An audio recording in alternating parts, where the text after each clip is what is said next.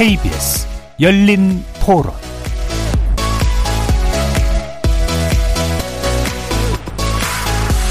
안녕하십니까. 케이비에스 열린 토론 정준희입니다.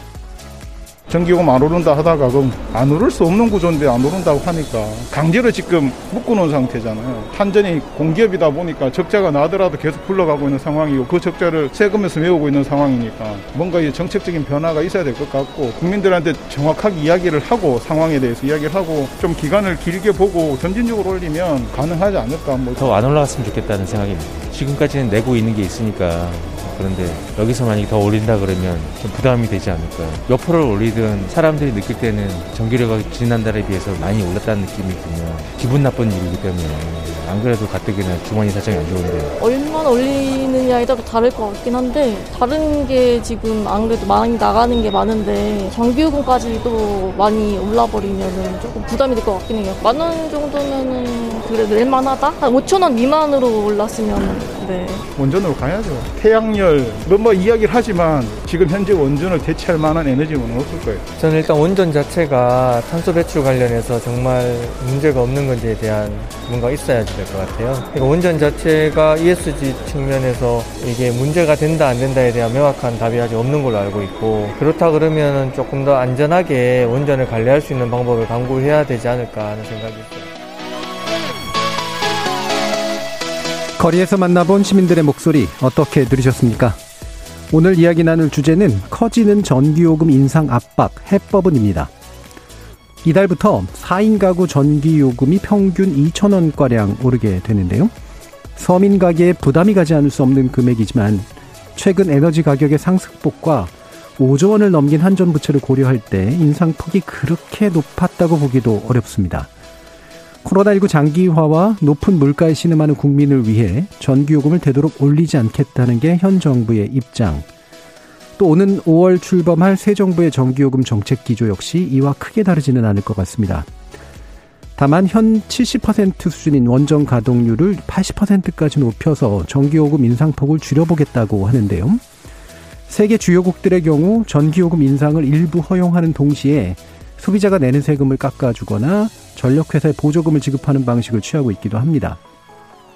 전기를 쓰는 수요자 입장에서야 요금이 싸면 쌀수록 좋겠지만 에너지 가격 정책에 대한 사회적 논의가 필요한 것도 사실인데요. 잠시 후 세 분의 전문가와 함께 현행 전기요금 제도의 문제점 짚어보면서 전기요금 합리화 방안 모색해보는 시간 갖도록 하겠습니다. 케이비에스 열린 토론은 여러분이 주인공입니다. 문자로 참여하실 분은 샵 구칠삼공으로 의견 남겨주십시오. 단문은 오십 원, 장문은 백 원의 정보 이용료가 붙습니다. 케이비에스 모바일 콩 그리고 유튜브를 통해서도 무료로 참여하실 수 있고요. 이제 콩을 통해서는 보이는 라디오로도 만나실 수 있습니다. 시민 논객 여러분의 뜨거운 참여 기다리겠습니다. 케이비에스 열린 토론 지금부터 출발합니다. 살아 있습니다. 토론이 살아 있습니다. 살아있는 토론, 케이비에스 열린 토론. 토론은 라디오가 진짜입니다. 진짜 토론. 케이비에스 열린 토론.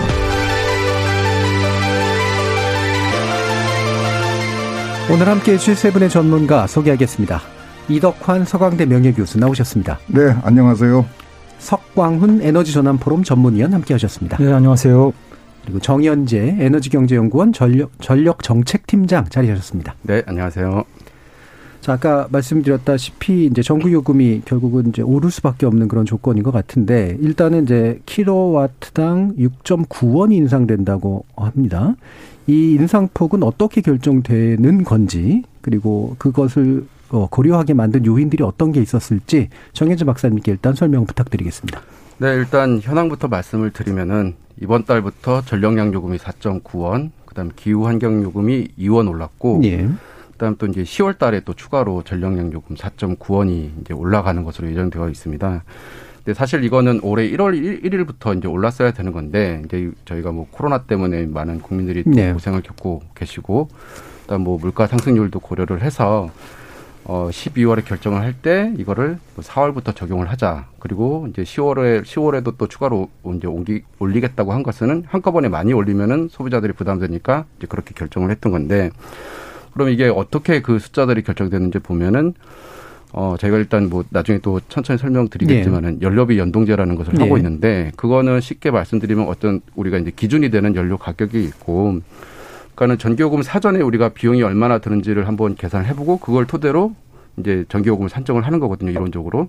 근데 그거를 일 년 동안 유지하다 보면은 연료비가 이제 뭐 올라갈 수도 있고 내려갈 수도 있는데 네.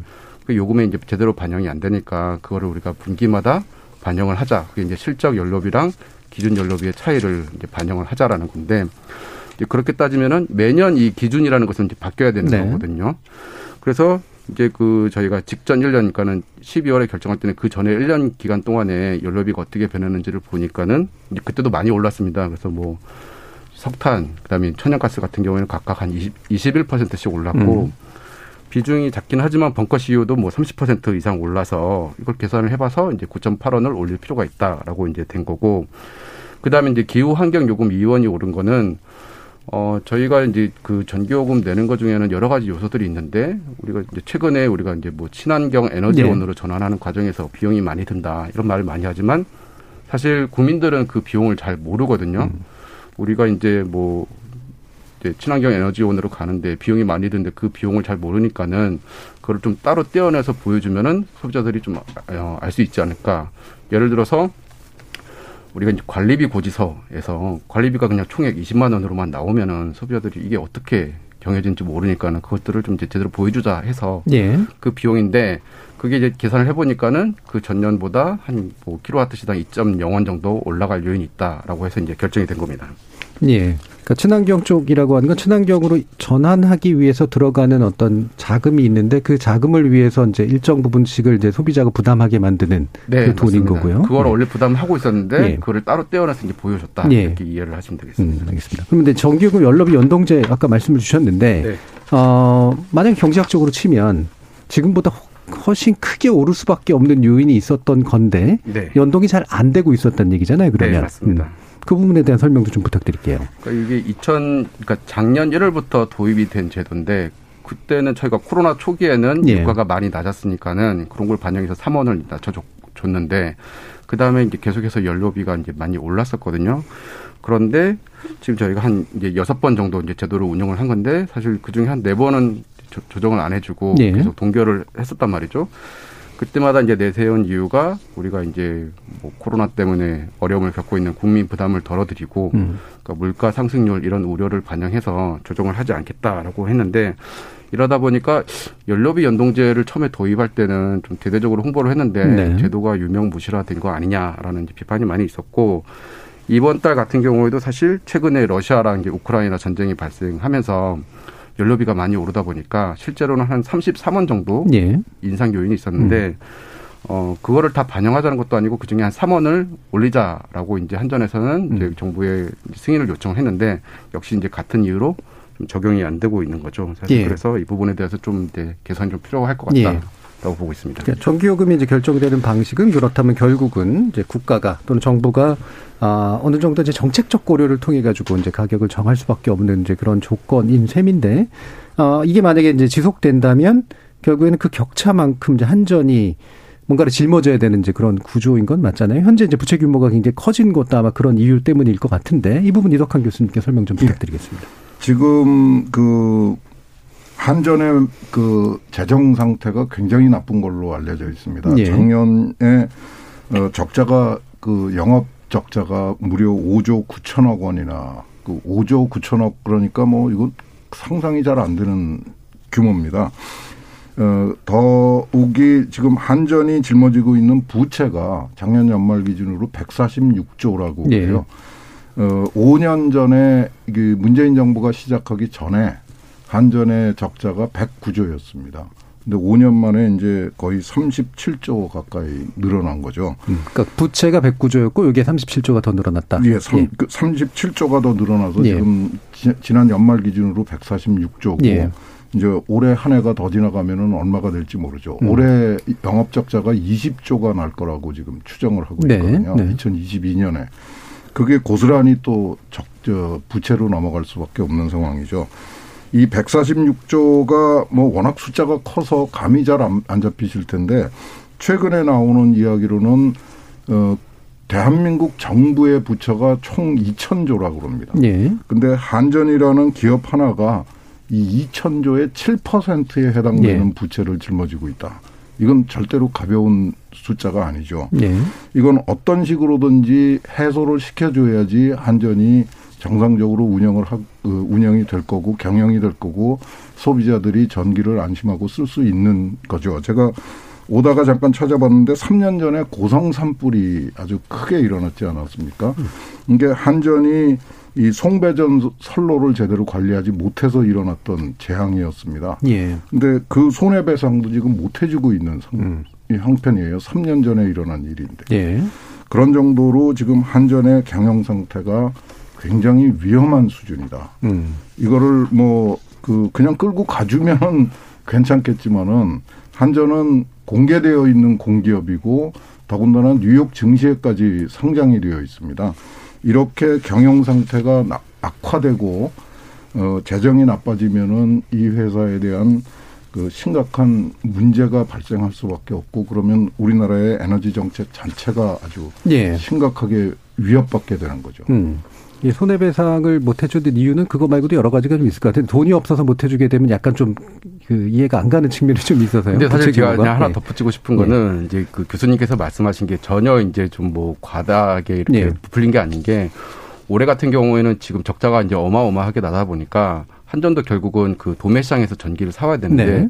그걸 사올 돈도 마련하기 힘들 정도로 큰 유동성 위기에 처할 위험에 있다. 지금 음. 그런 상황이거든요. 그래서 좀 심각하게 좀 받아들여야 될 것 같습니다. 예. 그래서 어쨌든 부채 규모는 상당히 크고 그게 이제 우리 정부 부채의 거의 한 칠 퍼센트에 달할 정도로 크다. 그리고 영업 손실이 나올 가능성은 지속적으로 지금 요인들이 있다. 누적되고 있다. 누적되고 있다라고 하면 이게 이제 결국 이제 어 단순한 문제가 분명히 좀 아니게 되는데.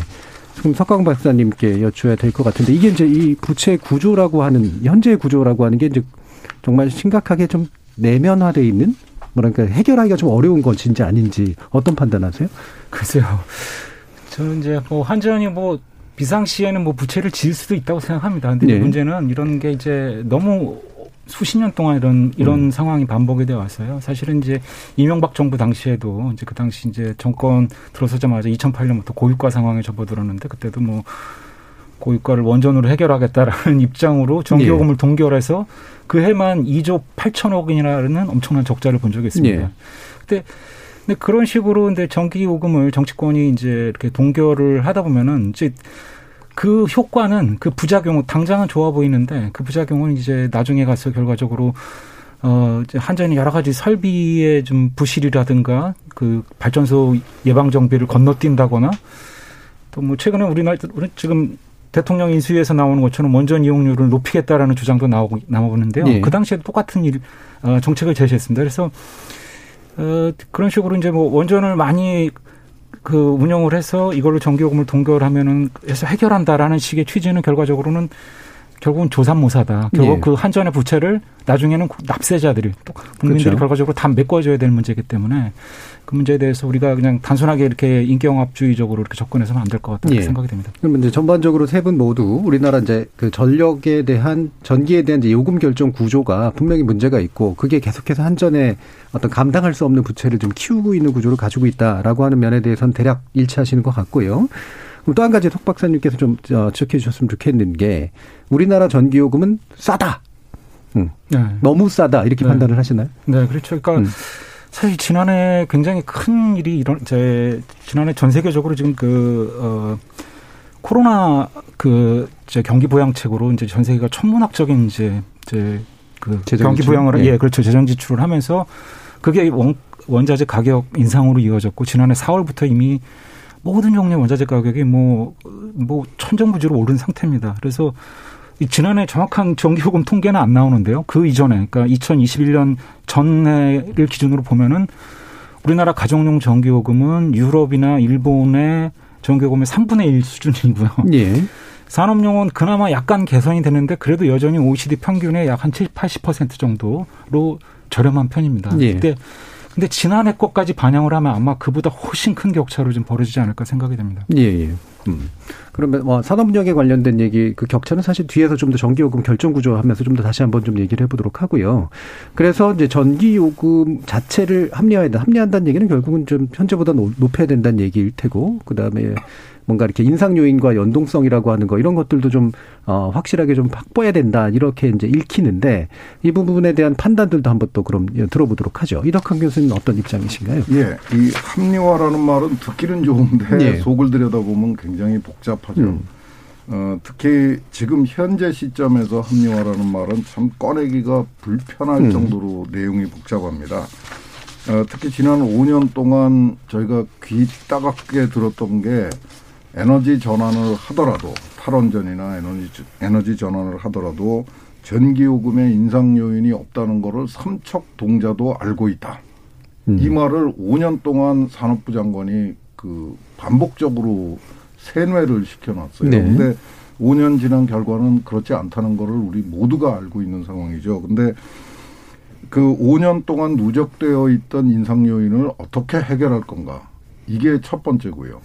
그다음에 이제 그 또 그 우리 국 우리 국민들 사이에 갈라치기라는 게 있습니다. 네. 가정용과 산업용 이 거대한 두 이익 집단이라고 그럴까요? 이해관계를 어떻게 해소할 건가? 음. 이런 것도 문제가 되고요. 그다음에 이제 또 그 소위 말해서 기저 전원이라고 부르는 원전, 석탄, 화력 이런 거 하고 또 태양광, 풍력 그 수소 이런 신재생하고의 예.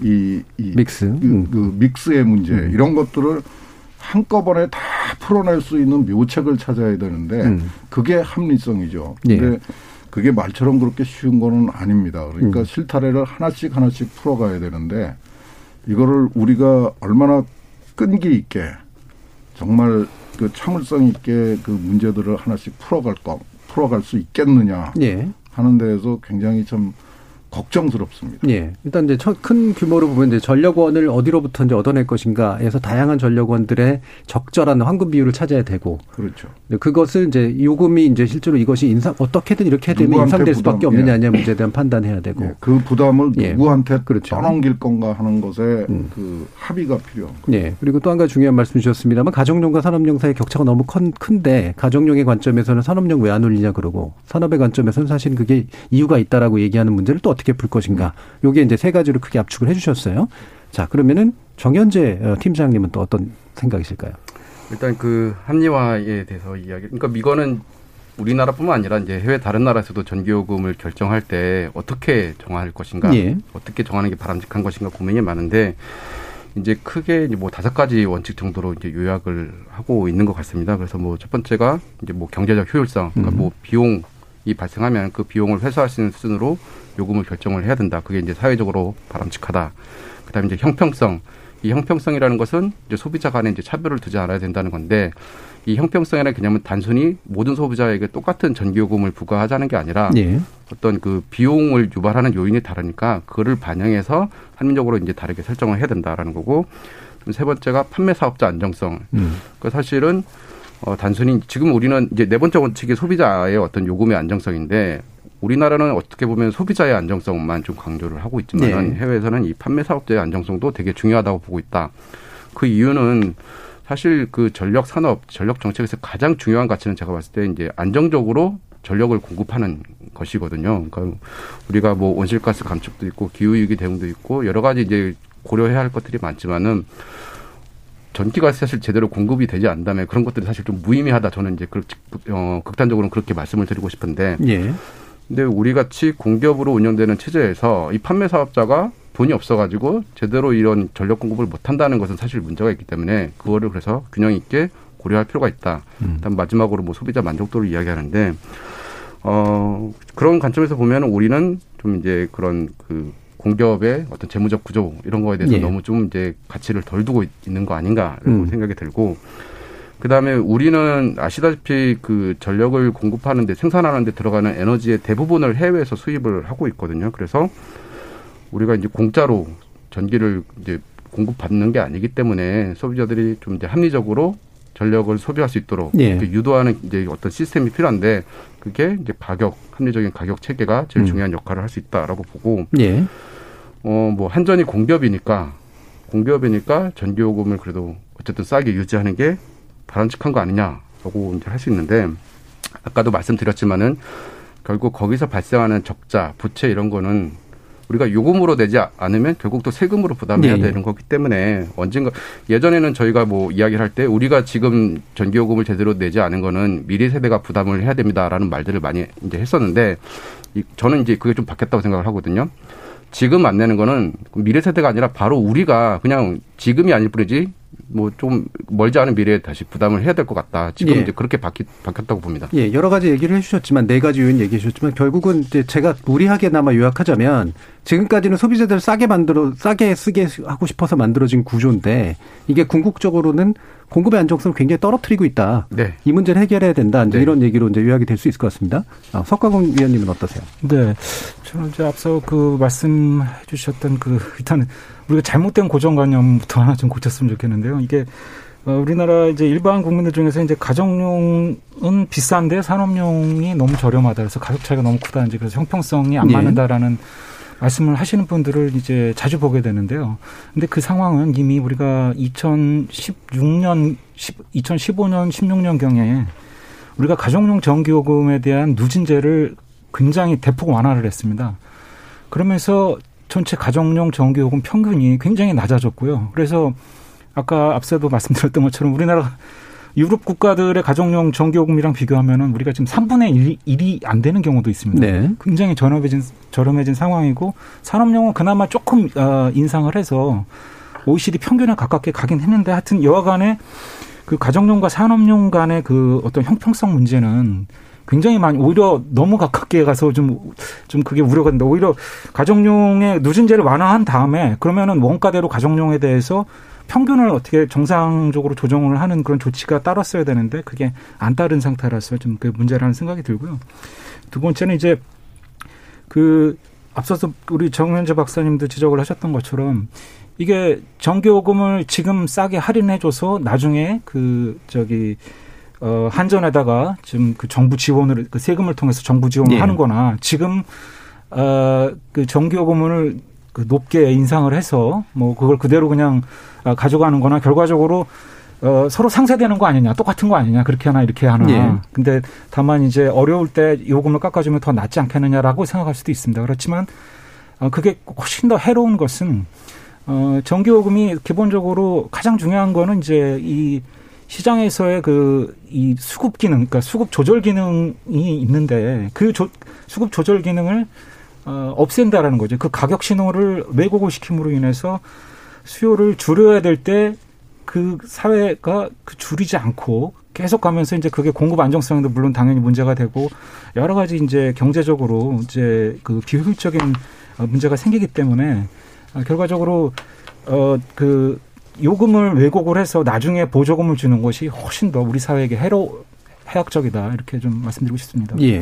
음, 뭐 전반적으로 비슷한 의견이세요. 어, 근데 그렇다면, 아, 이게 이제 그 필수제다 보니까 생기는 이제 그 비탄력성의 문제가 있을 텐데, 경제학적으로 보더라도, 가능한 탄력적으로 바꾸는 게 물론 상당히 합리적이겠지만, 어느 정도의 비탄력성을 용인할 수밖에 없고, 그 비탄력성을 어느 정도는 공공이 이제 떠안을 수밖에 없는 그런 측면들이 있을 텐데, 그게 어떤 방법으로 하는 게 적절할 것인가에 대한 견해도 좀 꽤 다르실 것 같거든요. 어, 어떠세요, 이덕환 교수님?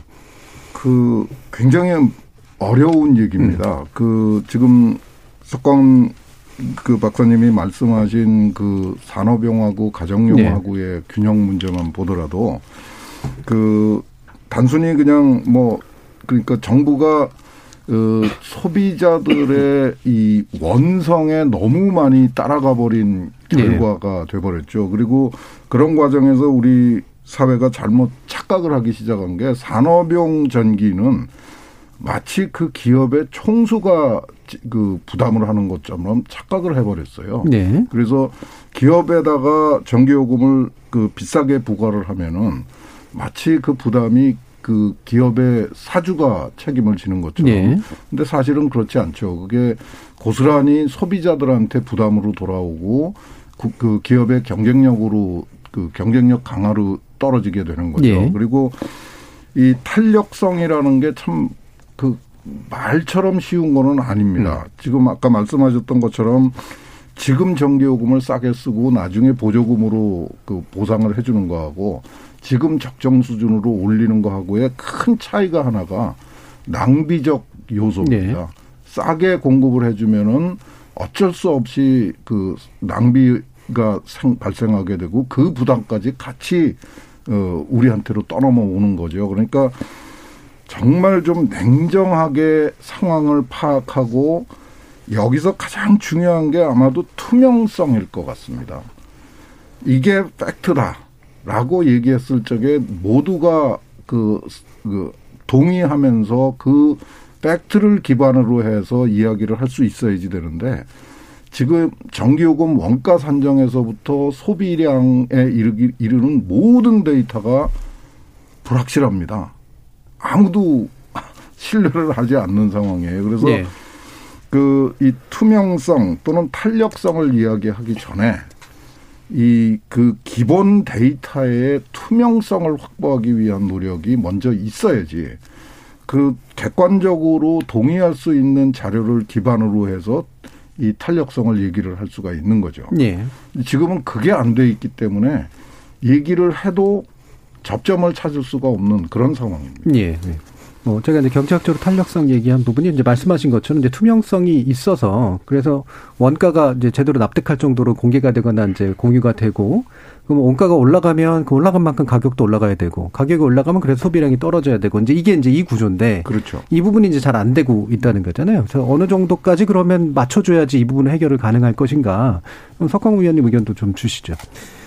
예, 그게 이제 뭐 그게 그 비탄력적이냐 탄력적이냐라는 논의를 가기 전에 이제 조금 더 이제 근본적인 좀 문제를 좀 말씀드리고 싶은데요. 그 우리나라의 전력 시장이 지금 오이시디 국가들 중에서 국가 독점 체제로 전력 시장을 유지하는 나라 중에서 거의 유일합니다. 지금 마지막 남은 게 프랑스였는데 이제 프랑스도 이제 얼마 전에 이제 전체적으로 이제 전력 시장을 이제 경쟁 체제로 좀 가져가고 있는데 최소한 이제 판매 시장만큼은 지금 경쟁 체제에 이미 들어간 상황입니다. 근데 이게 이 말씀을 왜 드리냐면요.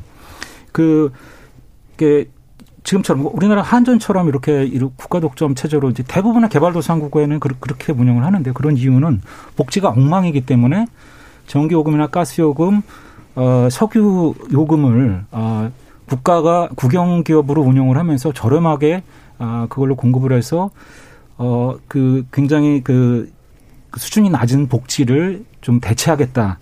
이러한 그 관념에서 나온, 나온 겁니다. 근데 그게 뭐 일, 일부 작동할 때도 있고, 그렇, 그렇지만 이제 전체적으로는 굉장히 효율이 떨어지고, 그게 사실은 궁극적으로 복지에도 좋지 않다라는 것이 이제 그동안 이삼십 년 동안 오이시디라든가 월드뱅크라든가 아이엠에프라든가 이런 게 수십 년 동안 검증을 한 그 결과 이제 나온 겁니다. 그러니까 지금 우리의 체제는 전기요금을 통해서 복지를 좀 하겠다라는 그런 그 한전의 구조 자체가 그렇게 되어 있고요. 그래서 전력 시장이 제대로 작동을 하질 않습니다. 그러니까 전기요금이 그러니까 가격 신호를 주질 제대로 주질 못하기 때문에 이렇게 되는데요. 저는 이제 우리가 과거에는 그게 좀 합리화됐었다 하더라도 지금 우리의 수준이 우리 경제 수준이라든가 이 사회 수준이 그런 상황하고는 많이 달라졌고 지금 전기요금에서 복지를 찾으려고 하면은. 마치 이렇게 연목구호 같은 어, 상황이 되지 않겠느냐. 오히려 복지는 이제 물론 특정 정당의 이제 그 물론 정책이었습니다만 뭐 기본소득이라든가 이런 그 일반 그 국민들의 최저 소득을 보존 그거를 개선하는 쪽으로 복지를 개선해야지 이거를 전기요금으로 복지를 이렇게 하다 보면은 시장도 망가지고 어, 실제 복지에 필요한 여러 가지 그 공공 재원도 결과적으로 고갈되는. 이중적인 문제를 우리가 겪게 됩니다. 그래서 그런 문제를 우리가 지금 반복하지 않도록 하는 게 어, 지금 이번 그 계기를 통해서 좀 어, 그런 좀 교훈을 얻었으면 좋겠습니다. 네, 이 구조를 물론 잘 설명을 해주셨는데, 그러니까 이걸 또 단순하게 말하면 말 그대로 경쟁 체제를 도입해서 시장에게 이 가격을 맡기지 않고서는 문제 해결 안 된다. 네. 그리고 거기에 대해서 예를 들면 저소득층이나 이런 사람들이 그 부분을 감당할 수 없다면 다른 복지 체계로 해결하는 것이 맞다. 이제 이 말씀이신 거잖아요. 네. 이 부분에 대해서 또 동의들을 하시는지 네. 한번 말씀 물어보죠, 정현재 팀장님. 네, 갑자기 주제가 확 뛰어넘었는데 네. 일단 뭐 저도 원론적으로는 석광훈 박사님 말씀하시는 의견에 이제 동의를 하고 있고요. 그런데 예. 이제 많은 분들이 이런 경쟁 체제를 이야기하면은 어 이제 민영화하자는 거냐라고 예. 또 잘못 오해를 하시는데 그거랑 좀 이제 다르다라는 걸 말씀드리고 싶은 게 일단 뭐 이거는 저희도 뭐 연구를 통해서 구체적으로 어떻게 갈지를 결정을 해야 되겠지만은 예. 뭐 우리가 또 경쟁 체제를 도입한다고 해서 한전이 지금의 한전이 없어질 거라고 저는 생각하지 않고 당연히 이제 그 역할을 계속 나가야 되는데 한전이 아니라 또 다른 뭐 판매 회사도 들어와서 전력을 판매를 할 수 있게 하고 다만 이제 송배전 같은 서비스는 어 뭐 다른 나라에서도 하나의 업체가 이제 맡아서 예. 하도록 하는 게 필요하니까 그 부분은 이제 지금과 같은 체제로 되겠죠. 사실 일단 공급자도 이미 이제 상당 부분 민, 그 민간이 네. 들어와 있잖아요. 네. 네. 그래서 이제 판매 판매 부분에서만 이제 어떤 경쟁을 도입을 음. 하게 되면은 그러면은 한전은 지금처럼 계속 규제 요금 때문에 낮은 전기 요금으로 네. 공급을 하고 새로 들어온 신규 업체들은 아무래도 민간 업체들일 텐데 그 업체들은 시장 원리에 따라서 가격을 결정해서 공급을 하면은 음. 당장 문제가 발생할 수밖에 없고 그러면 이제 자연스럽게 어, 요금이 좀 정상화되지 않을까라고 이제 기대를 하고 있고 예. 그런 비슷한 사례를 우리가 이제 과거에도 봤던 게 통신 시장도 약간 비슷한 사례가 있었거든요. 과거에는 이제 공기업 체제로 운영이 되다가 이제 시장 개방해서 새로 이제 여러 경쟁 업체들이 들어오면서 지금은 어, 뭐 통신 요금에 대해서 전기요금처럼 그렇게 이제 뭐 논쟁이 벌어지지 않는 게 결국 그런 체제로 전환했기 때문에 가능한 거 아니었느냐 음. 좀 그렇게 생각을 하고 있습니다. 예. 그러니까 기본적으로 이제 그 통배전은 떼어놓고라도 판매 자체의 독점은 좀 깨는 게 맞다. 네. 네. 그래야지 되는 거고 그래서 그게 이제 일반적인 민영화 논의하고 또 약간 다른 거기 때문에 아, 지나치게 좀 갈등적으로 좀 얘기를 하지 않았으면 좋겠다라는 그런 취지신 것 같고요. 예. 예, 이덕환 교수님. 그 경쟁 문제 얘기하기 전에 아까 그 석광훈 박사님이 그 복지하고 전기요금 사이의 그, 이, 그 혼란 네. 이런 얘기를 말씀을 해 주셨는데 저도 백 퍼센트 동감을 합니다. 그런데 문제는 그거보다 더 크죠. 우리나라의 에너지 정책은 순수한 에너지 정책이 아니라 산업 정책이 거기 들어가 있고 네, 네. 지금 말씀하신 복지 정책이 들어가 있고 환경 정책이 들어가 있고 뭐 농어촌 정책도 거기 들어가 네. 있습니다. 그러니까 막 완전히 그냥 그 혼란의 도가니가 되어 있는 거죠. 그래서 저는 다시 한번 강조드리지만은 좀, 좀 자료를 투명하게 만들어서 음. 우리가 에너지 정책 부분하고 산업 정책 부분, 환경 정책 부분을 좀 갈라낼 수 있는 자료를 만들어야지만 이 논의가 건설적으로 그, 그 좀 발전을 할 수가 있지. 안 그러면 계속 같은 쳇바퀴를 도는 격이 됩니다. 이 경쟁 체제의 도입에 대해서는 원론적으로는 당연한 얘기입니다. 그런데 현실은 어렵죠. 예. 국민의 정부 때 이미 전기 그 전기 저 전력 산업의 경쟁 체제 도입을 위해서 일 단계 자율화 경, 그 도처를 시제, 시행을 했습니다. 근데 그 일 단계만 가고 나서 그다음에 지금 중단되어 있는 상태죠. 어, 그 우리가 이제 남의 제도를 베껴오는 일에는 좀 신중해야 될 것 같습니다. 우리는 예. 그 다른 나라하고 특별히 다른 부분이 있죠. 규모가 어, 물리적으로는 작으면서 그 실제로 전기 소비량에 있어서는 상당하면서 그러면서 또 외부하고 철저하게 단절되어 있는 전력 섬의 상태고 예. 특히 전기의 특성이 참 골치 아픕니다. 이거는 백 퍼센트 실시간 생산, 그렇죠. 실시간 바로서 소비를. 만들어서 바로 써야 네. 되는. 그런 특성을 고려한 경쟁체제 도입이라는 게 말처럼 쉬울 수가 없는 네. 거거든요. 지금 뭐 생산, 그 전력 생산업체를 그 다양화했다고 그러지만은 사실은 다 같은 통 속에 들어있는 음. 게 여전히 현실이고요.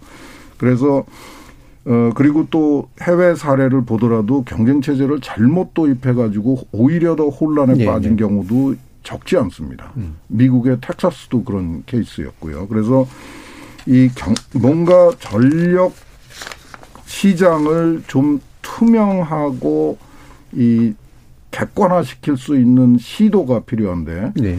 어, 한전의 독점 체제만으로는 참 어려움이 많다는 거는 우리가 수십 년 동안 경험해본 그 진실이고요. 그 해결책이 무엇인가에 대해서는 저는 우선 다시 한번 반복해서 말씀드리지만 우리가 공유할 수 있는 자료를 먼저 만들어 놓고 지혜를 찾아내야지 예, 예. 그냥 남이 이렇게 했는데 우리도 한번 해보자 하는 식으로 따라가서는 성공할 가능성이 굉장히 낮다. 네네. 알겠습니다. 자, 그러면 이제 일부 사실은 마치기 전에 요 얘기만 간단하게 좀 정리하고 이제 가격 산정 문제를 뒤에서 또 약간 더 얘기하면 더 좋을 것 같긴 한데요. 일반적으로 경제학적으로는 독점 체제의 문제점은 외려 독점 가격을 형성한다거나 비효율을 되게 높인다거나 이제 이런 쪽에 가까운 건데, 지금 이제 공기업 독점 체제인 셈이니까 오히려 이제 반대 현상들이 이제 나타난 셈이죠. 물론 비효율 문제는 다시 따져봐야 되긴 하겠습니다만, 결국은 가격 자체의 어떤 합리성을 도입하는 방식을 쓰면 되지, 경쟁을 도입했을 때 일반적으로 우리가 예측되는 방식은 가격의 하락이라든가 소비자 복리의 증진이 나타날까? 이런 의문도 분명히 제기할 수 있을 것 같거든요. 네. 어떠세요?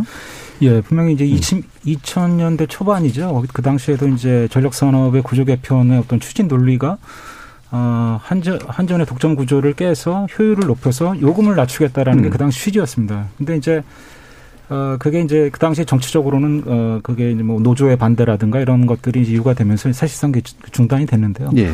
지금의 전력산업 구조 개편이 필요하다라는 거는 이제 오이시디에서 전력산업 구조 개편을 한, 그, 이야기하는 나라가 더 이상 없습니다. 왜냐면 다, 이미, 이미 다 구조 개편을 예. 했기 때문에 다, 우리, 우리랑 가까운 일본도 이천십육 년에 이미 이제 경쟁체제로 들어갔고요. 현재는 우리가, 어, 경쟁체제로 가야 되는 이유는 요금을 낮추기 위해서가 아니라 지금 이제 온실가스 저감이라든가 이런 그, 어, 이런 그 우리가 그 지금 또는 여러 가지 이제 이런 그 해외에서 여러 가지 이제 유가라든가 이런 원자재난이 왔을 때 우리가 얼마나 탄력 그, 그 이걸 유연하게 대처할 수 있느냐 이런 것들을 감안했을 때 어, 실제 원가를 반영시켜야지 우리의 실질적인 경쟁력을 가질 수 있는 거기 때문에 어, 경쟁체제로 가야 된다. 이렇게 저는 이, 이, 말씀드리고 싶습니다. 그러니까 예. 정규요금이 아마 올라갈 가능성이 더 높다. 예, 예. 당분간은. 근데 예. 그게 지금 그런 개혁을 하지 않으면은 우리가 그동안 지난 오 년 동안 뭐 저기 탄소 중립이라든가 어, 온실가스 정책이라든가 뭐 수많은 말들을 했지만 다 공문구라는 거죠. 가격에 가격이 근본적으로 가격 기능을 갖지 못한 시장에서는 아무리 좋은 정책들이 나와도 네, 네. 사상 누각에 불과하다. 알겠습니다. 그런 취지에서 우리가 이 경쟁 체제에 대해서 좀 고민을 해야 된다 이렇게 예. 말씀드리겠습니다. 결국 이제 뭐 경쟁 방식이든 아니든 간에 기본적으로 현재 문제의 본질은 어, 정치가 가격을 결정하도록 하게 만드는 그런 구조고, 어떤 이념을 가지고 있는 정부건 간에 사실은 마치 이제 옛날 뭐 왜 빵값만 되게 싸게 해준 그런 네. 해서 만족 주는 네. 것처럼 네. 네. 그런 식으로 이제 조삼모사 방식으로 문제를 해결할 네. 수밖에 없다라는 점에 대해서는 뭐 동의하실 거라고 생각을 하고요. 어, 일부 내용은 요 정도에서 일단 좀 마치고 가격 산정 구조의 합리성을 어떻게 좀 더 높여볼까라는 부분 이 부 시작하면서 다시 한번 좀 논의해보도록 하겠습니다. 정희진 문자 캐스터. 네, 지금까지 청취자 여러분이 보내주신 문자를 소개합니다. 김선호님. 모든 것은 순리대로 가야죠. 국제유가, 석탄 가격이 다 오르는데 국내 전기요금만 동결한다고 하면 나중에 더 큰 문제가 되지 않을까요? 삼삼일이님. 한전은 왜 뼈를 깎는 자구책은 모색하지 않고 그저 세금이나 올리는 안일한 방식만 추구하려고 하나요? 성과급 잔치하는 임원들이 많은 걸로 아는데 중견기업 정도로 임원들 연봉부터 깎아야 하지 않나요? 삼삼칠칠님. 경남도민입니다. 전기요금 올려야 합니다. 헌데 원전 더 건설하려면 서울 경기도에 좀 지으세요. 전기는 그쪽에서 가장 많이 쓰면서 원전은 왜 남부지방에만 건설합니까? 우리는 불안합니다. 일이칠구님. 대기업에는 요금을 깎아주고 방만한 운영으로 인해 발생한 대규모 적자는 공공요금 인상을 통해 메꾸려 하다니 국민들을 너무 무시하는 처사입니다 해주셨고요. 칠칠삼삼님. 전기를 더 싸게 생산할 연구는 안 하고 가격 인상을 통해 구조를 맞추려고 하는 정책에 맞는지 서민들은 화가 납니다. 라고 보내주셨네요. 네, 케이비에스 열린 토론. 이 시간은 영상으로도 생중계하고 있습니다. 유튜브에 들어가셔서 케이비에스 일라디오 또는 케이비에스 열린 토론을 검색하시면 지금 바로 토론하는 모습 보실 수 있습니다. 방송을 듣고 계신 여러분이 시민 논객입니다. 계속해서 청취자 여러분들의 날카로운 시선과 의견 보내주세요. 지금까지 문자캐스터 정희진이었습니다. 토론이 세상을 바꿀 수는 없습니다. 하지만 토론 없이 바꿀 수 있는 세상은 어디에도 없습니다.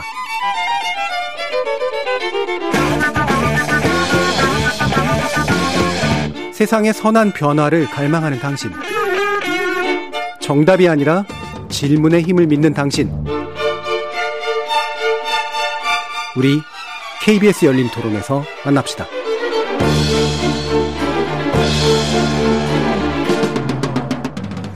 케이비에스 열린 토론, 커지는 전기요금 인상 압박, 해법은이라는 주제로 석광훈 에너지전환포럼 전문위원, 정현재 에너지경제연구원 전력정책팀장, 이덕환 서강대 명예교수 이렇게 세 분의 전문가와 함께하고 있습니다.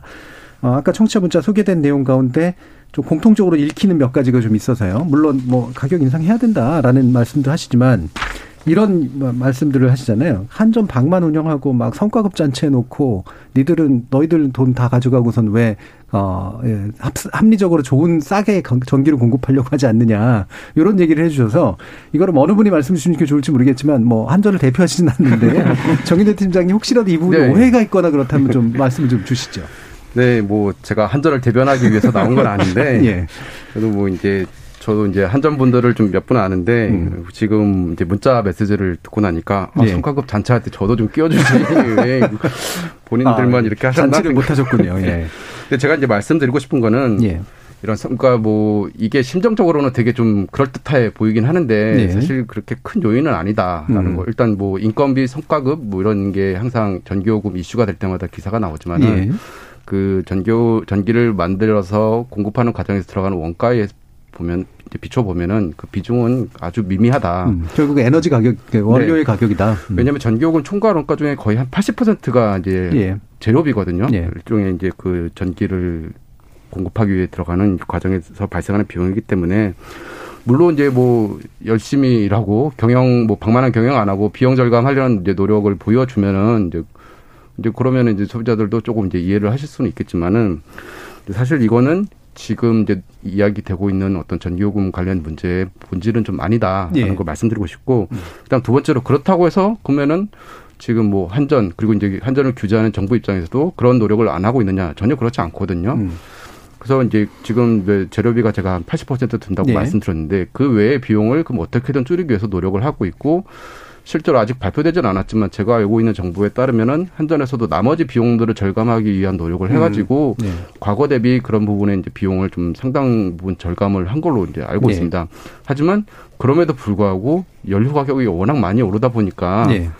그게 지금 이제 뭐 해결책이 안 되고 있는 상황인 음, 거죠. 네. 사실 연료 가격이 오르면 눈에 팍 보이는 게 우리는 주, 주유소에서도 보이고 비행기 탈 때 보면은 유류 할증이 이제 확확 달라지는 그런 거로 보이지만 이제 전기요금에선 사실 그걸 잘 못 보기 때문에 생기는 문제도 있는 것 같은데 아까 이덕환 교수님께서 이게 최대한 투명성을 좀 해서 자료를 참 제대로 좀 놓고 좀 고민해야 된다라는 말씀을 주셨는데 에너지 요금을 그럼 독립기구에서 그런 자료의 바탕으로 해서 합리적으로 결정하면 되지 않아? 라고 하는 의견도 있는 것 같아서요. 예. 이런 부분에서 어떻게 판단하는지 좀 말씀 주시죠. 우선 그 지금 현재의 그 전기요금 산정 방식이라고 하는 게 예.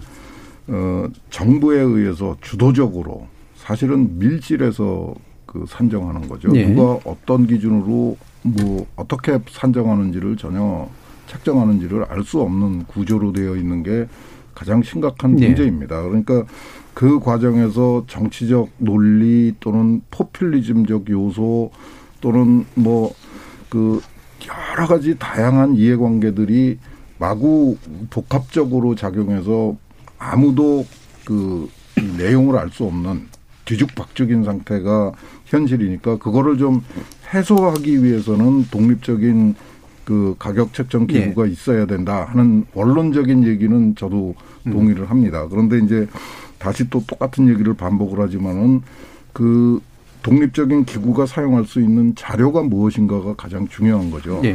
특히 전기의 경우에는 소비자의 입장에서는 그냥 똑같은 전기입니다. 근데 공급자의 입장에서는 원가가 다른 전기가 한 송전선로를 통해서 소비자들한테 공급되고 네네. 있는 거죠. 이게 소위 말해서 전력 믹스라고 하는 건데요.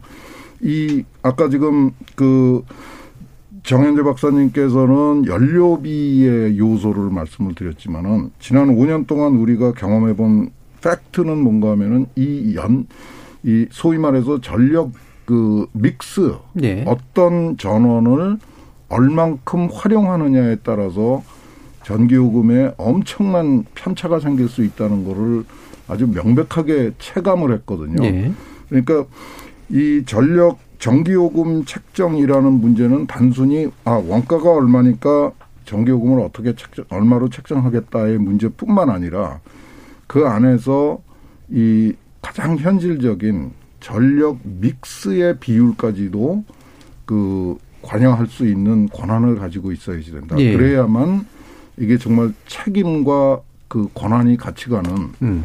그런 에너지 저 전기요금 책정이 가능해진다. 네. 그런 요소도 좀 말씀을 드리고 그러니까 싶습니다. 좀 쉽게 말하자면 싼 연료 내지 싼 어떤 전기를 싸게 만들 수 있는 방법의 비중이 높으면 가격이 싸지는 거고. 그 대신에 이제 예. 또 다른 부작용을 걱정해야 그렇죠. 되는 환경 거죠. 문제라든가. 환경적이나 음. 안전에 대한 문제를 고려해야 되니까 예. 그거를 균형을 맞출 수 있는 권한을 가지고 있어야지 된다는 예. 거죠. 음, 그 부분은 상당 부분 이제 아마 에너지 정책에 또 연관된 문제라서 이 독립기구가 이제 그 정도 권한까지 갖고 있을 수 있을까라는 의문도 물론 생기실 수 있을 것 같은데 뭐 관련해서 좀 말씀 주시죠, 석광훈. 네, 그 독립규제를 뭐 만들어야 된다, 그러니까 또 강화해야 된다라고 하는데 우리가 이미 지금 전기위원회라는 기관이 있습니다. 그런데 예. 지금 현재 실제 운영되는 방식은 산자부의 일종의 자문기구처럼 음. 산자부가 결정한 사항에 대해서 일종의 좀 아, 사실상 그냥 그 거수기 효과를 예, 음. 그 거기 관계자분들께는 죄송하지만 실질적인 어떤 어, 규제 권한은 갖고 있지를 못합니다. 예. 그, 그럴 수밖에 없는 게 그게 시장의 수준과 좀 같이 어, 같이 성장할 수밖에 없기 때문인데요. 그러니까 즉 한전이라는 독, 국, 국가 독점 사업자를 갖고 있는 이상.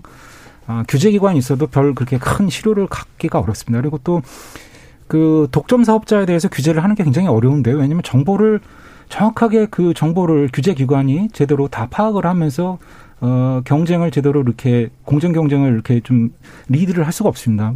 왜냐하면 그게 이제 그래서 사실은 경쟁을 도입하는 나라들이 그 경쟁을 도입하는 이유가 그것도 이제 어, 독점 사업자보다는 여러 개의 경쟁자들에게 경쟁을 시키게 함으로써 서로 경쟁하는 과정에서 이제 규제기관이 그만큼 더 잘 규제할 수 있게 하는 네. 즉 이제 정보의 비대칭성을 좀 해소하는 그런 측면이 더 강합니다. 그래서 어 그래서 그냥 단순하게 저는 이제 전기위원회의 독립성을 강화해야 된다라고 어 하는 것뿐만 아니라 그게 실질적인 의미를 가지려면은 경쟁 체제가 반드시 같이 있어야지 전기위원회 같은 규제기관의 역할도 제대로 네. 할 수가 있을 것이다. 결국 독점 체제를 깨지 않는 한 네. 독립위원회가 권한을 갖는다고 하더라도 할 수 있는 일이 별로 없을 것이다. 네. 네. 그런 말씀이시고요.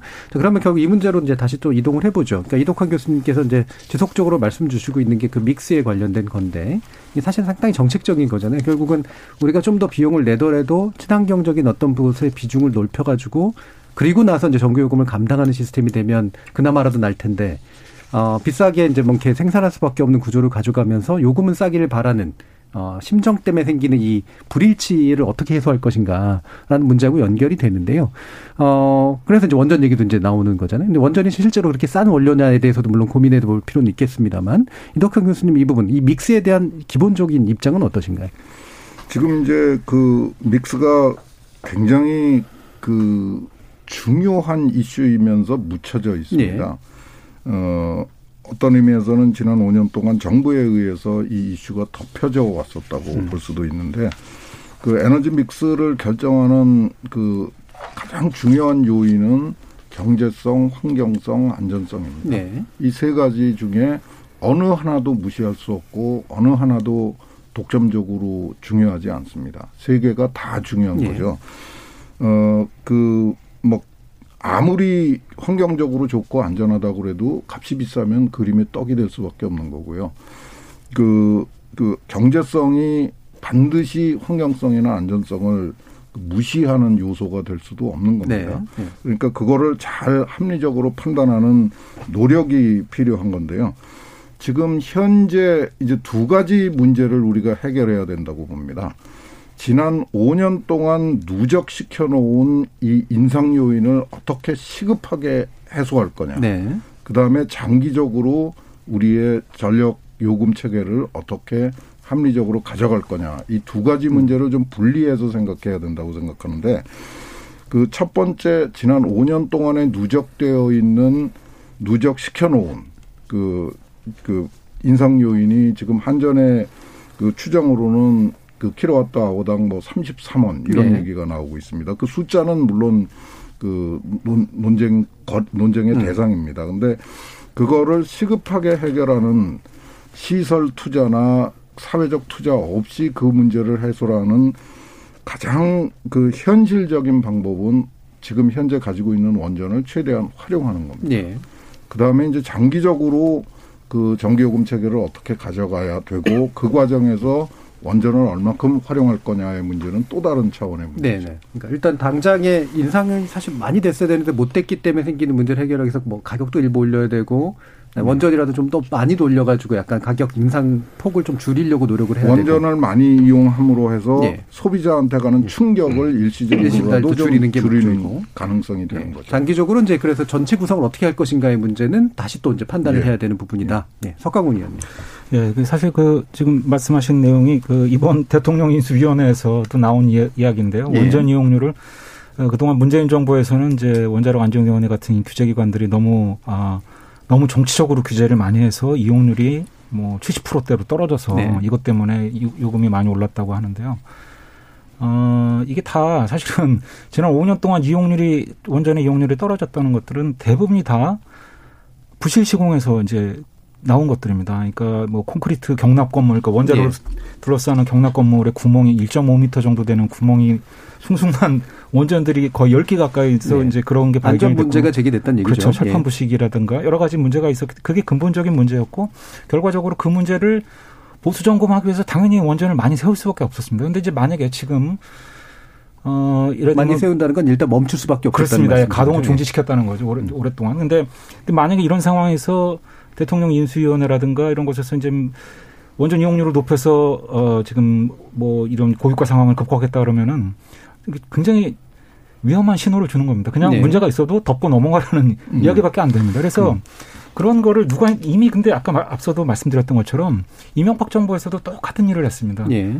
고유가 상황에서 정교금 동결하고 원전으로 고유가를 극복한다라는 그런 취지로 갔습니다만 결과적으로 이명박 정부가 끝나자마자 나타서, 나타난 문제들이 어, 예를 들면, 이제 불량, 불량 부품 납품이라든가, 그 시험 성적서 위조, 이런, 예, 그래서 예. 뭐, 한수원이라든가, 원자력계의 인사들 한 수십 명이 구속 기소되는 사건이 있었는데요. 결과적으로 그것도 조삼모사라는 겁니다. 예, 예. 당장 원전 이용률을 높이자 그렇게 하게 되면은, 어, 안전성에서 문제가 발생할 수밖에 없습니다. 예, 결국은 이제 이 부분은 두 분이 이제 상당히 견해가 좀 일단 갈리는 영역이니까 다시 한번 또 그 이덕훈 교수님께 듣긴 할 텐데 먼저 일단 정현재 팀장님 의견도 한번 여쭙겠습니다. 네, 제가 두 분 사이에서 예. 중개자의 역할을 음, 해야 될 것 같은데요. 예, 사실 그 원전 가동률이 좀 높아진다 하면은 지금 우리가 이제 한전이 올해 이십 조 적자가 날 거로 예상하는데 예. 그게 뭐 조금 줄어드는 건 사실입니다. 뭐 하는데 중요한 거는 그렇다고 해서 그 이십 조의 적자가 없어지느냐 그건 예. 절대 아니라는 거죠. 음. 이건 뭐 정확한 계산을 해봐야겠지만은 이십 조가 아니라 뭐 한 거기서 한 이 삼 조 정도 뭐 줄어들 수 있다 뭐 그렇게 음. 보시는 분도 있는데 그래서 원전을 많이 돌리면은 우리가 이런 논쟁을 할 필요 없는 거 아니냐. 음. 그거는 이제 절대 아니다. 예. 그래서 이제 그거를 같이 고려를 해야 될 것 같고 음. 이제 프랑스 같은 경우에는 그 발전 믹스 중에서 원자력이 차지하는 게 한 거의 칠십 퍼센트 가까이 되는데 예. 프랑스도 올 이제 올해입니다. 올해 상반기 이제 삼월 달에 규제위원회에서 전기요금을 거의 한 오십 퍼센트 가까이 올릴 필요가 있다라고 예. 공고를 했거든요. 그러니까는 그 말하는 거는 결국 우리가 원전으로만 이제 백 퍼센트 전력을 공급하는 게 아닌 상황에서는 불가능한 상황이기도 하지만은 어쨌든 다른 연료 가격이 변동해서 그 영향이 우리가 이제 전기요금 인상으로 이어질 수밖에 없는 거다. 음. 그래서 이걸 마치 우리가 원전을 많이 활용하면은 전기요금을 우리가 안 올려도 된다라는 음. 이제 잘못된 시그널을 줄 수 있다라는 차원에서 예. 좀 이제 우려가 되고. 음. 그렇다면은 원전이 아니라 재생에너지를 더 많이 확대하면 되는 거 아니냐? 그것도 사실은 좀 이제 균형 잡힌 게 필요하다. 예. 그러니까는 재생에너지도 우리가 뭐 이제 보급하는 것은 뭐 필요하긴 하지만은 음. 그 과정에서 분명히 원전도 마찬가지고 재생에너지도 이제 둘 다 똑같이 뭐 문제점들이 있기 때문에 그런 것들을 좀 합리적으로 보완하면서 좀 이제 조화롭게 그 믹스를 조정하는 게 필요하지 않을까 저는 일단 그렇게 예. 말씀드리고 싶습니다. 예. 자, 뒷부분에서는 약간 흐릿하게 말씀하셨어요. 그럴 수밖에 없는 측면이 좀 있으신데 자, 그래서 다시 한번 좀 말씀을 드리죠. 예. 이덕환 교수님. 우선 그, 그 제가 분명하게 나누어서 말씀을 드렸는데 누적된 인상 요인을 해소하는 대책하고 예. 장기적인 에너지 믹스 전력 믹스의 문제는 구분해서 생각을 네. 해야 되고 어, 지금 당장의 문제를 그 해결하는 방편으로 원전의 가동률을 높이는 게 한 가지 선택지죠. 그런데 네. 그 선택지가 반드시 안전이나 환경을 포기하면서 선택하자 하는 얘기는 네. 아무도 네. 안 합니다. 네.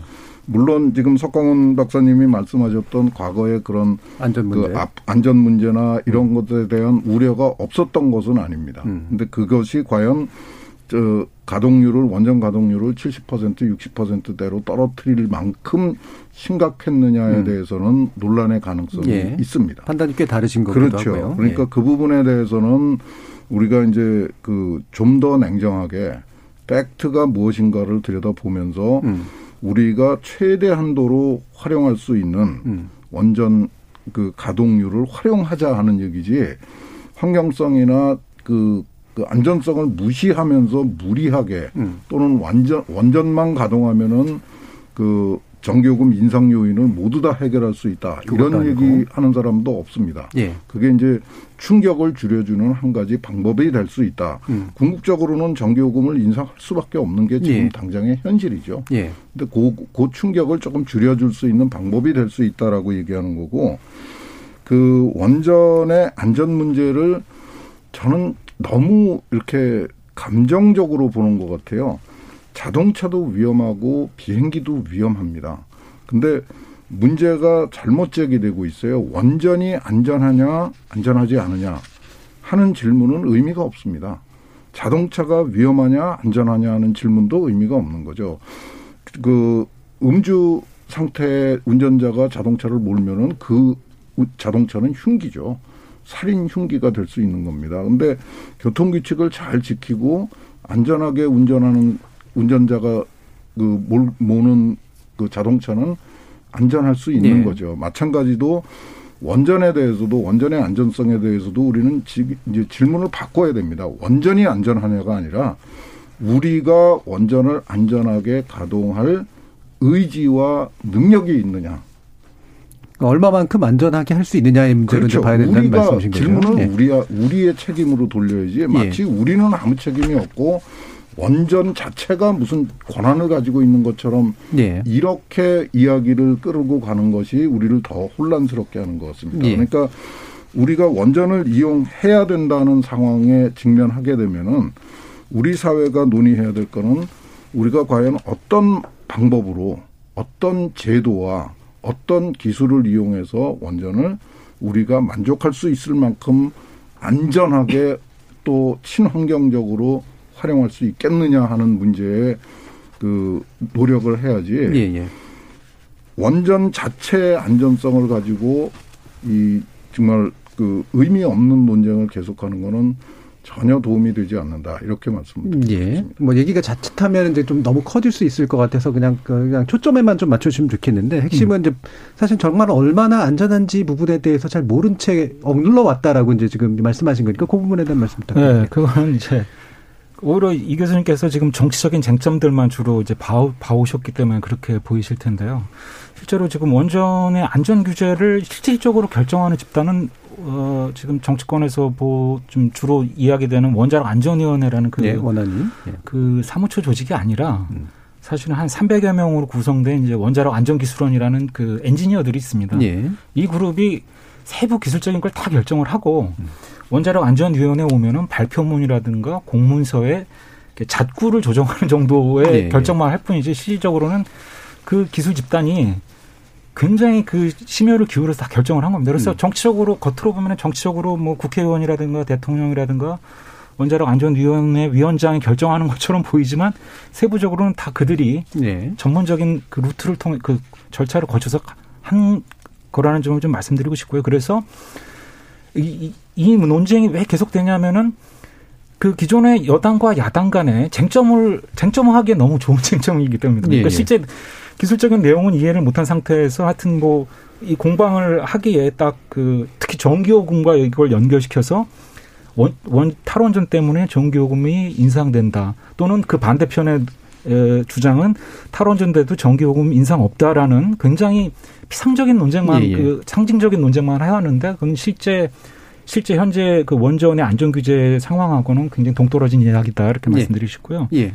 한, 한 가지만 더 좀 말씀드리면은 아까 정현재 박사님 잠깐 프랑스 이야기 좀 말씀 주셨는데요. 좀 프랑스가 원전이 그 뭐 연도에 따라 다 다르지만 원전의 그 전력 공급 비중이 한 칠십 퍼센트를 왔다 갔다 합니다. 그 엄청나게 높은 비중인데요. 그러면은 프랑스가 사실 유럽에서 전기요금이 제일 싸야 되는데 지금 프랑스가 올해 전기요금이 얼마냐면요. 어, 메가와트아워당 이백사십 유로. 우리 돈, 우리 돈으로 쉽게 얘기하면 킬로와트아워당 삼백이십 원입니다. 예. 올해, 올해 들어와서요. 올해 삼 개월 지나고 나서요.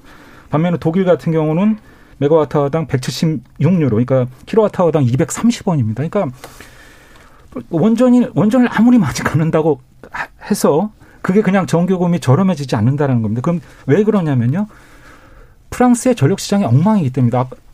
때문입니다. 아까 정현재 박사님 잠깐 말씀을 해 주셨지만 프랑스가 지난해 전기요금 원가 인상분이 오십 퍼센트 가까이, 약 사십오 퍼센트 인상분이 있어서 주택용 전기요금을 사십오 퍼센트 인상해야 된다고 프랑스 전기위원회가 예. 권고를 했는데 어, 프랑스 정부가 그걸 받아들이지 않았습니다. 전기요금 동결을 했습니다. 그런데 이렇게 되면 어떤 문제가 생기냐면은 원전이 아무리 많아도 어, 전기요금의 가격의 원가가 반영이 안 되다 보니까 어, 전기요금의 어떤 그 기본적인 수요 공급 조절 기능을 상실하게 되는 겁니다. 그러면 이제 당연히 그 공급, 그 공급이 어려운 상황에서도 수요가 그 신호를 제대로 못 받고 계속 예전 수요 그대로 가져가게 되면은 당연히 그러니까 수요 억제를 하는 어떤 장치가 없는 상태에서 계속 그렇게 해봤자 요금이 그렇죠. 떨어질 리가 없다. 밑빠진 예. 덕에 물 붓기라는 네. 거죠. 그래서 예. 뭐, 그래서 그 필연적으로 그 프랑스 사례나 우리나 똑같은데요. 이명박 정부 당시에 했던 거나 그 프랑스 정, 정부가 취한 정책이나 현재 대통령 인수위가 하는 정책이 다 똑같은데 원전을 많이 최대한 그 뭐 이용을 하든 신규를 더 많이 건설을 해서 전기요금을 억제한다. 그래서 이, 이, 이 위기를 극복한다. 이, 이 논리인데 정치적으로는 그럴듯하게 보이지만 불과 한 일, 이 년만 지나면 예. 그게 다 국민들이 다 떠안아야 될 문제로 알겠습니다. 다가온다는 겁니다. 예. 예. 자, 이 부분은 뭐 영원히 왔다 갔다 할 수 있는 그런 식의 음. 문제이기 때문에 일단 여기서 좀 멈추도록 하고요. 이제 마무리할 시간이 거의 다가오고 있기 때문에 그 전에 정현재 팀장님 보시기에 자, 이렇게 지금 우리 정부가 어떤 조치를 그래도 지금 당장은 좀 취하면서 급한 불도 좀 끄고 장기적으로 좀 논의 구조를 마련할 것인가에 대한 제안을 좀 해 주시면 좋을 것 같은데요. 일단 뭐 소비자, 그다음 뭐 산업용 고객도 있고 예. 주택용 고객도 있는데 소비자들이 갖는 어떤 부담을 최소화 뭐 하겠다. 음. 뭐 그런 것은 좀 이해가 이제 되지만은 예.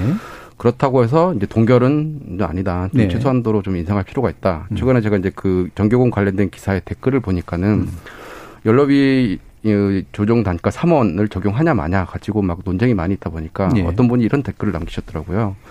이제 뭐 가구당 그러면 한 뭐 천 원 비싸야 한 천오백 원 수준인데 음. 결국 그것 때문에 이렇게 지금 치고받고 싸우는 거냐. 음. 사실 저는 이제 어, 우리가 삼 퍼센트 뭐 이렇게 말하니까 되게 비싼 것처럼 뭐 삼 원이라니까 비싼 것처럼 느끼시는데 예. 사실 저는 이제 우리 국민들 수준에서 그 정도는 넉넉하게 부담할 수 있는 수준이라고 음. 생각을 하고 있고요. 인상폭은 이제 최소화하되 만약에 그거를 그러면 이제 그거를 어떻게 지원할 것인가도 반드시 이제 필요하다. 예. 그러면은 최악이 뭐 이제 해법은 뭐 정부 예산을 투입을 해서 음. 재정 투입을 하는 것밖에 없다. 네, 요금을 올릴 필요만큼 올리되 네. 최소화하지만 네, 음. 최소화하더라도 그럼 그 부족분만큼은 음. 정부에서 이제, 지, 이제 지원을 해줘야 네. 이 전력 산업이 우리가 안정적으로 이제 굴러갈 수가 있다. 사실 전 세계에서 제가 봤을 때는 우리나라의 그 전력 공급 품질이 제일 좋다고 생각을 하고. 그 지원은 공급자 지원을 말씀하신 거냐 아니면 소비자에 대한 직접 지원 같은 걸 말씀하신 건가요? 어, 지금 만약에 이제 소비자한테 네. 요금을 제대로 다 이제 올리지 않으면 그만큼의 적자분이 있으니까 네, 네. 그거를 결국은 정부가 이제 지원을 해줘야 되는 거죠. 사업자한테. 음, 음. 그런 것들을 좀 이제 같이 고민을 이제 할 필요가 있지 않을까 음.